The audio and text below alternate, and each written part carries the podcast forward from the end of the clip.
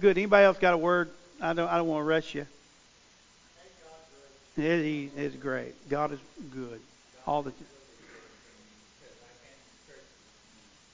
Amen. Amen. Justin's showing you a good example of being thankful, isn't he? Turn your Bibles to the book of Colossians.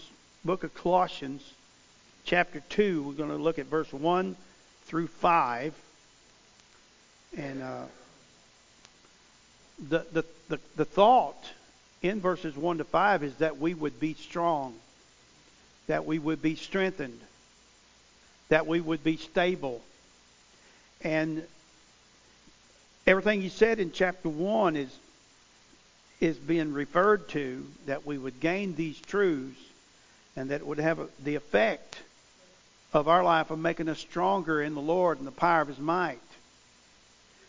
It's, I want to read it to you, begin with verse 1 of chapter 2. And it starts off with, with, with Paul's burden for the believers of Colossae and also Laodicea.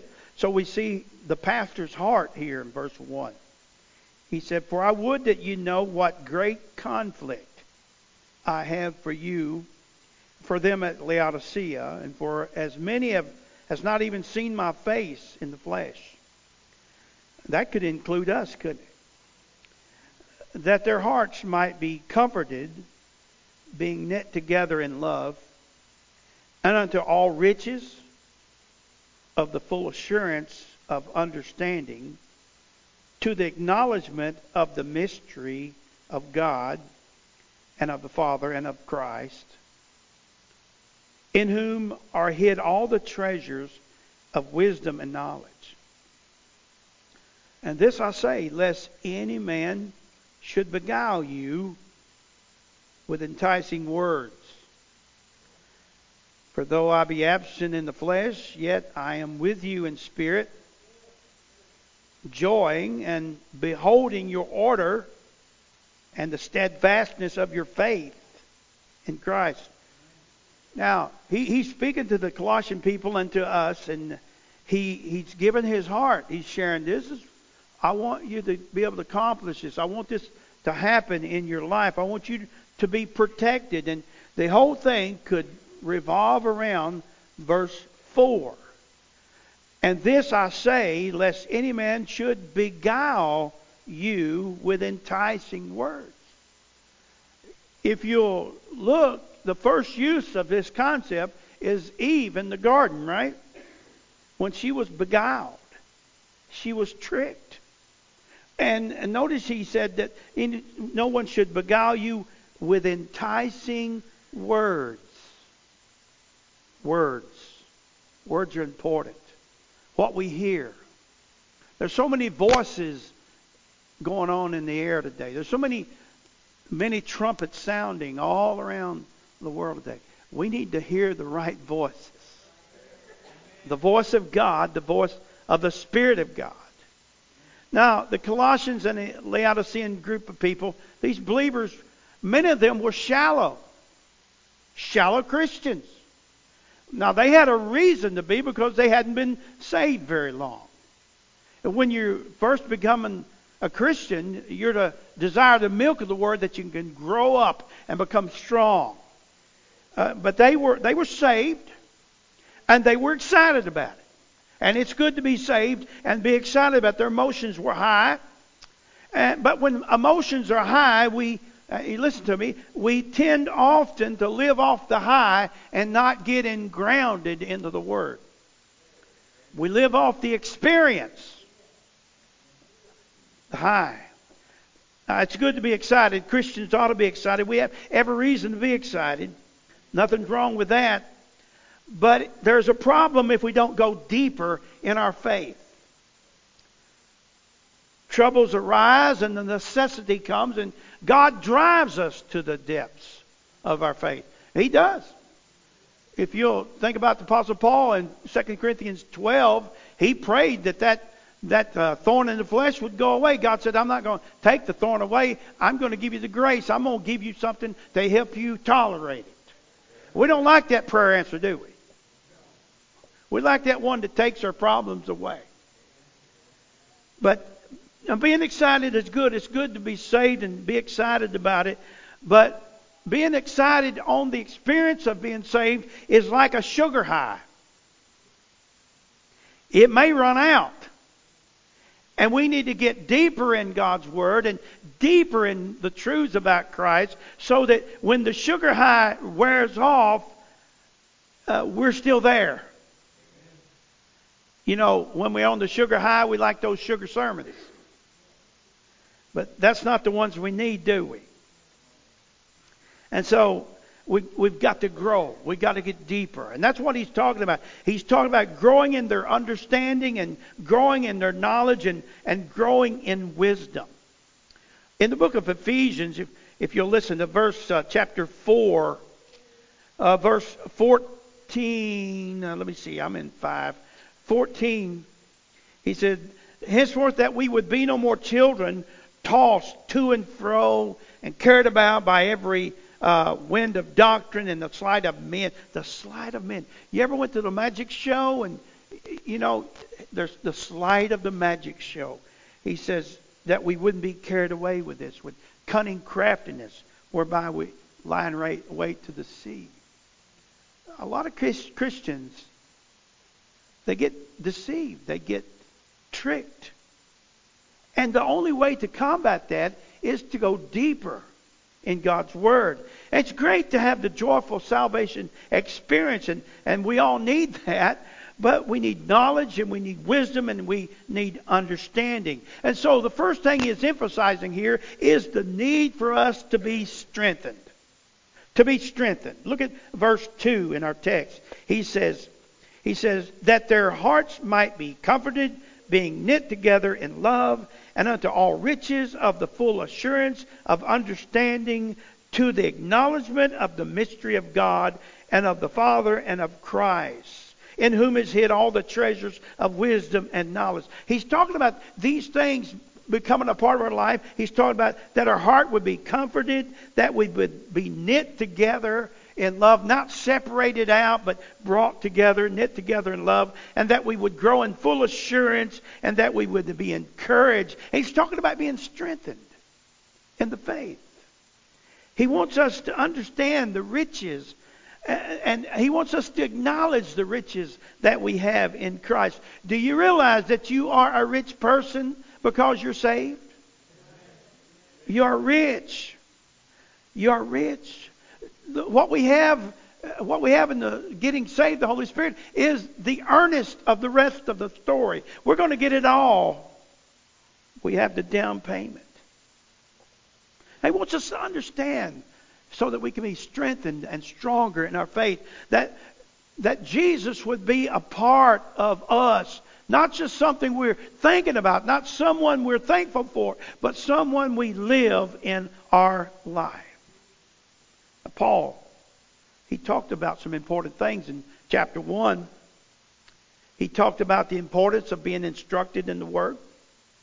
He emphasized the need of a good prayer life and that we need to be prayed for and we need to be praying for others. And, and, and then he, he talked about in chapter 1 uh, about being involved and being a part. And he even mentions these things in verse 2 being knit together, being brought together, being loving together, and living together. Let me tell you something. As a Christian, you do not need to live as an independent person separated from other Christians. We need to be bound together. We need to be knit together. We need to be walking together. We need to be living it out together. So he's talking about being with other Christians and loving other people, being a part. You know, here's the thing I think we could say that would be would apply to you probably. Rather than just showing up and going your way, you need to show up and get involved. You need to show up and become a part. Now, these things make us stronger. They make us strengthened. And then with, with, and I said all those things that he mentioned about the importance of those things to say this. He laced everything we just mentioned with truths about the Lord Jesus Christ. In our learning and our growing and our strengthening and our stabilizing, Nothing is more important than just loving the Lord Jesus Christ and knowing who He is.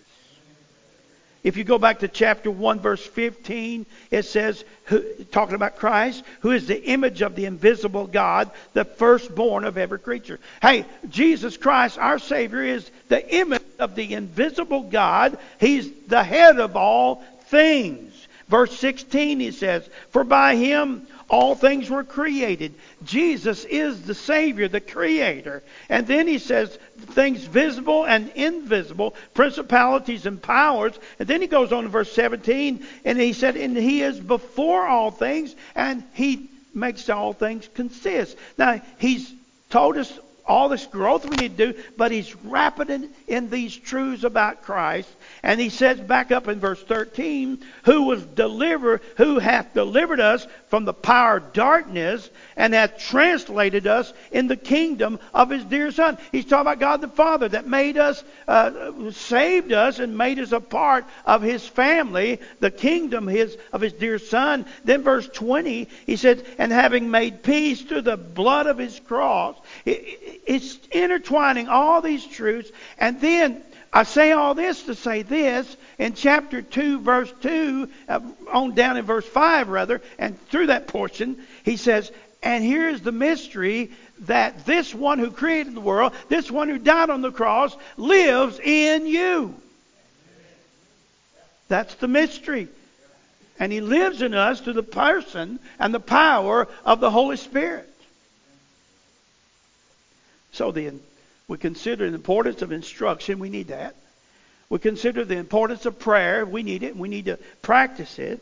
We consider the, the, the, importance of, uh, the importance of being in church with other Christians and being involved. Uh, and, and then he says, and let Jesus always be the center. Always. Growing in your understanding, growing in all these things, but growing in understanding him. That's verse 3 in whom are hid all the treasures of wisdom and knowledge. The mystery of chapter 1 that he talked about, the mystery is this that this great God has chosen to live in you. Now, is that is that real to you? The God that made everything, controls everything, lives inside of you. Verse 27 says that. Now, these Colossian Christians, they, you getting tired of hearing that? They were inspired by this truth, and we need to be inspired by it too. That the Lord Jesus Christ lives in me. So here's a question I want to ask everybody here. This, this is it. How are you living this thing out? How are you doing?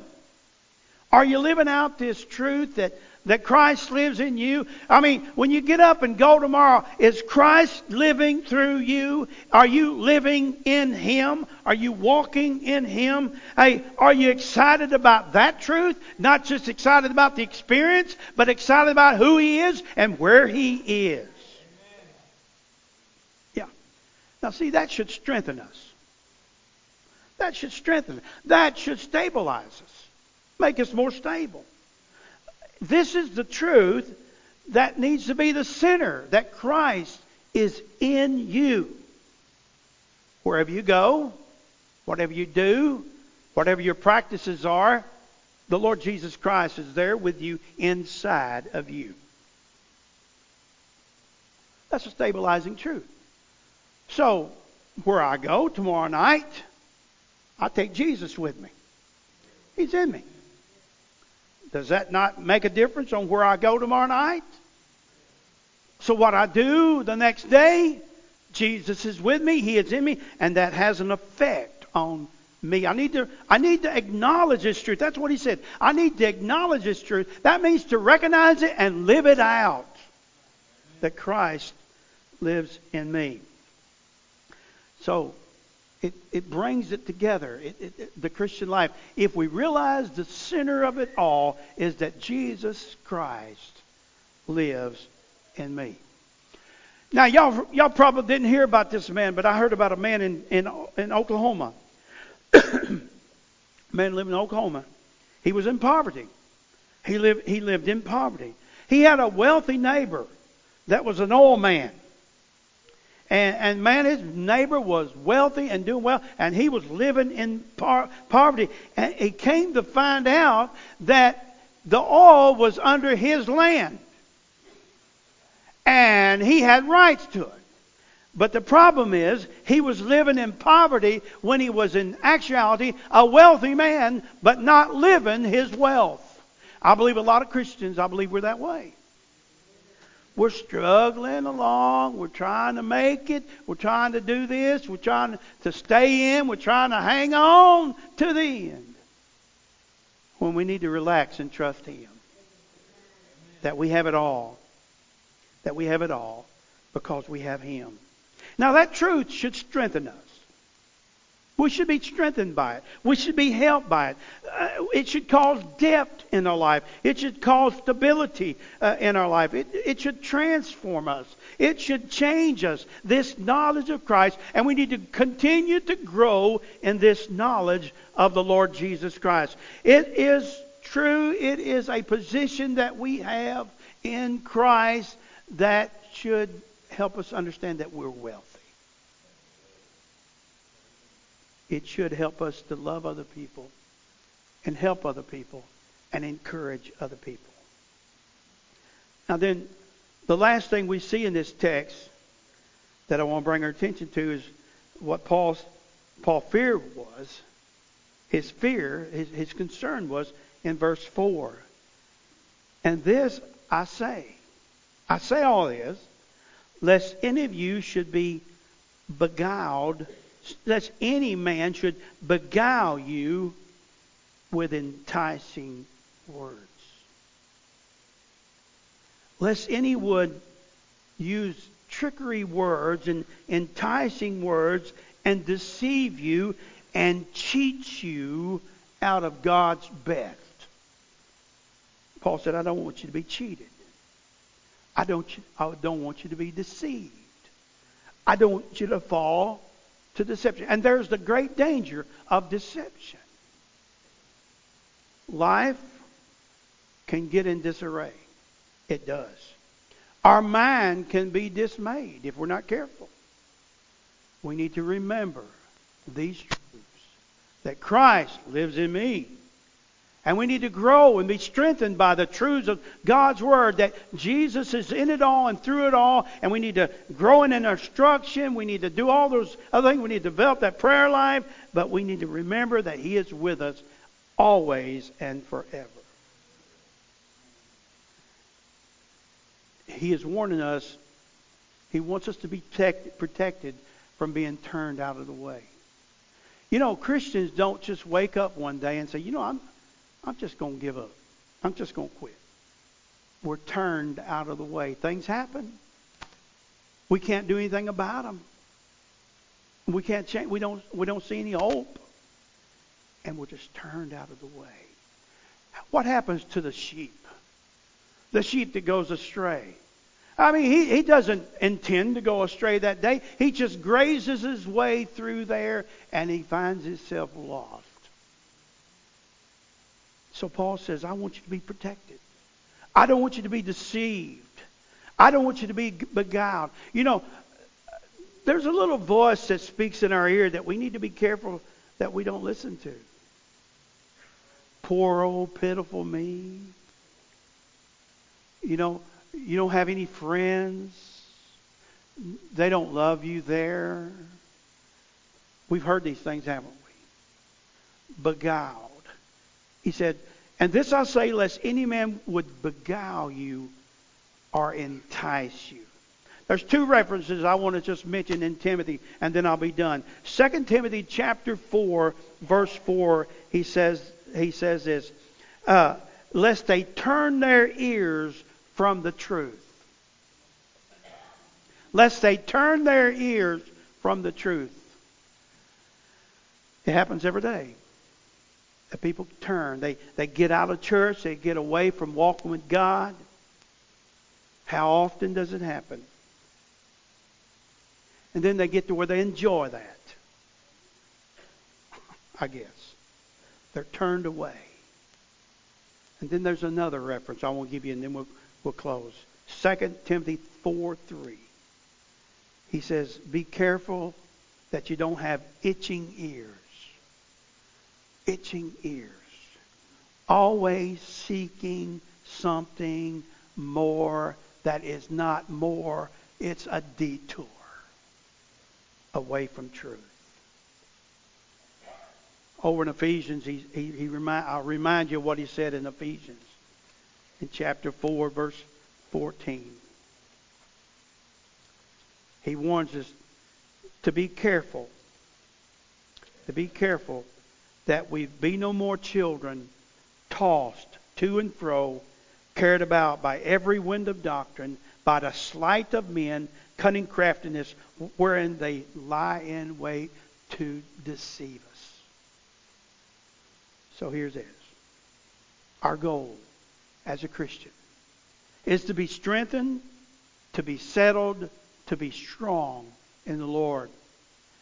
It's great to be excited. It's great to enjoy the experience of being saved, but we need to grow in the grace and knowledge of the Lord Jesus Christ, that our heart would be strengthened in Christ, that joy can continue, that order would be a part of our life, that steadfastness would be a part of our life, as a believer. And that's what he says in verse 5 that you would grow to the place where there would be order in your life and steadfastness in the life. Let me, let me go back to where we introduced. Remember, I told you it's good to be excited about the Lord and, and enjoy the experience of knowing the Lord. But you know what? Sometimes that's the only escape we have from the reality of what's really going on in our life.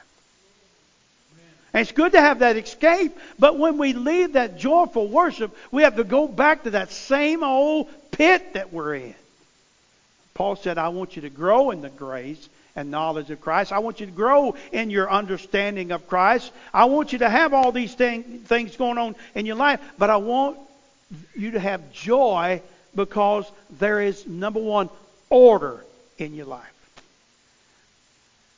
How many of you, how many of you women like to go in your kitchen and cook around a bunch of dirty dishes.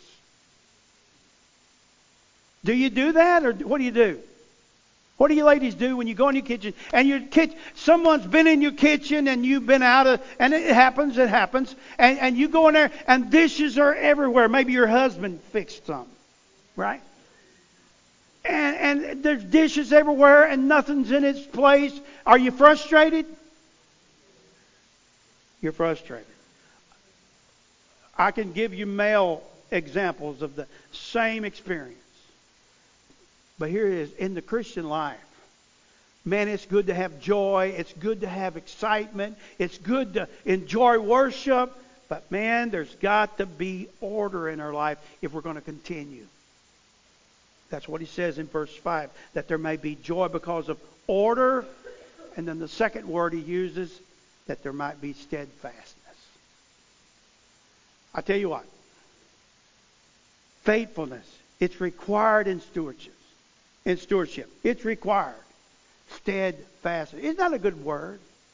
Steadfastness. The ability to be steady and just go. Moving on. Some of you may feel like, well, you know what, preacher, I'm not having that big experience of, of, of, of excitement, but there's, there's order in my life. There's steadfastness in, in my life. Seems like everything's steady flow. I guarantee you, those of us who have the excitement would trade the excitement for the order and steadfastness. Because there's joy that can come from that. When your life is in disarray, when your mind is in dismay, Joy is just an escape.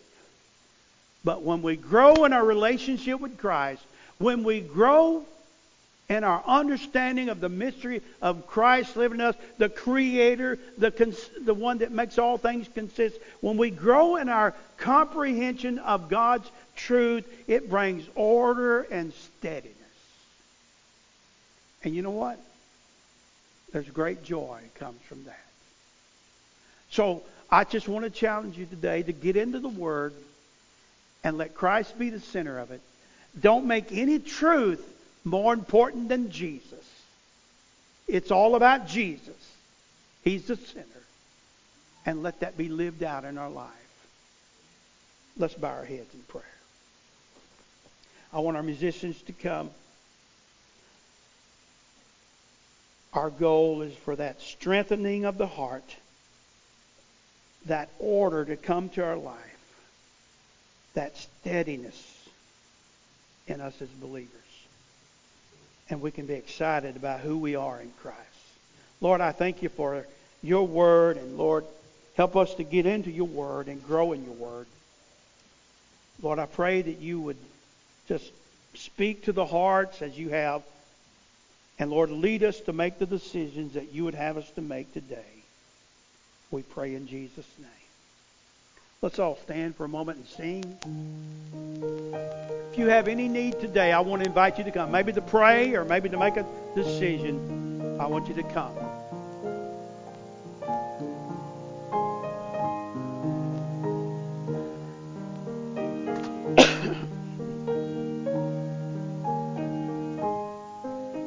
Let's sing it out.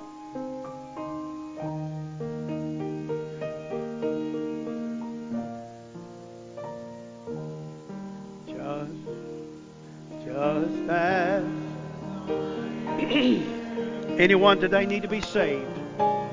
You need to be saved, you come. Shed for me that thou bidst come of God I come. Let's do one more verse if you need to come for any reason.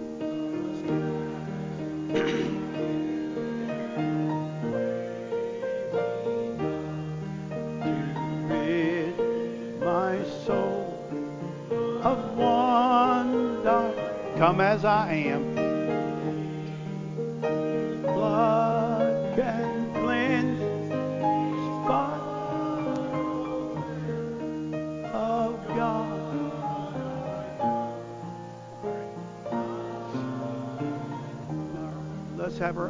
Come.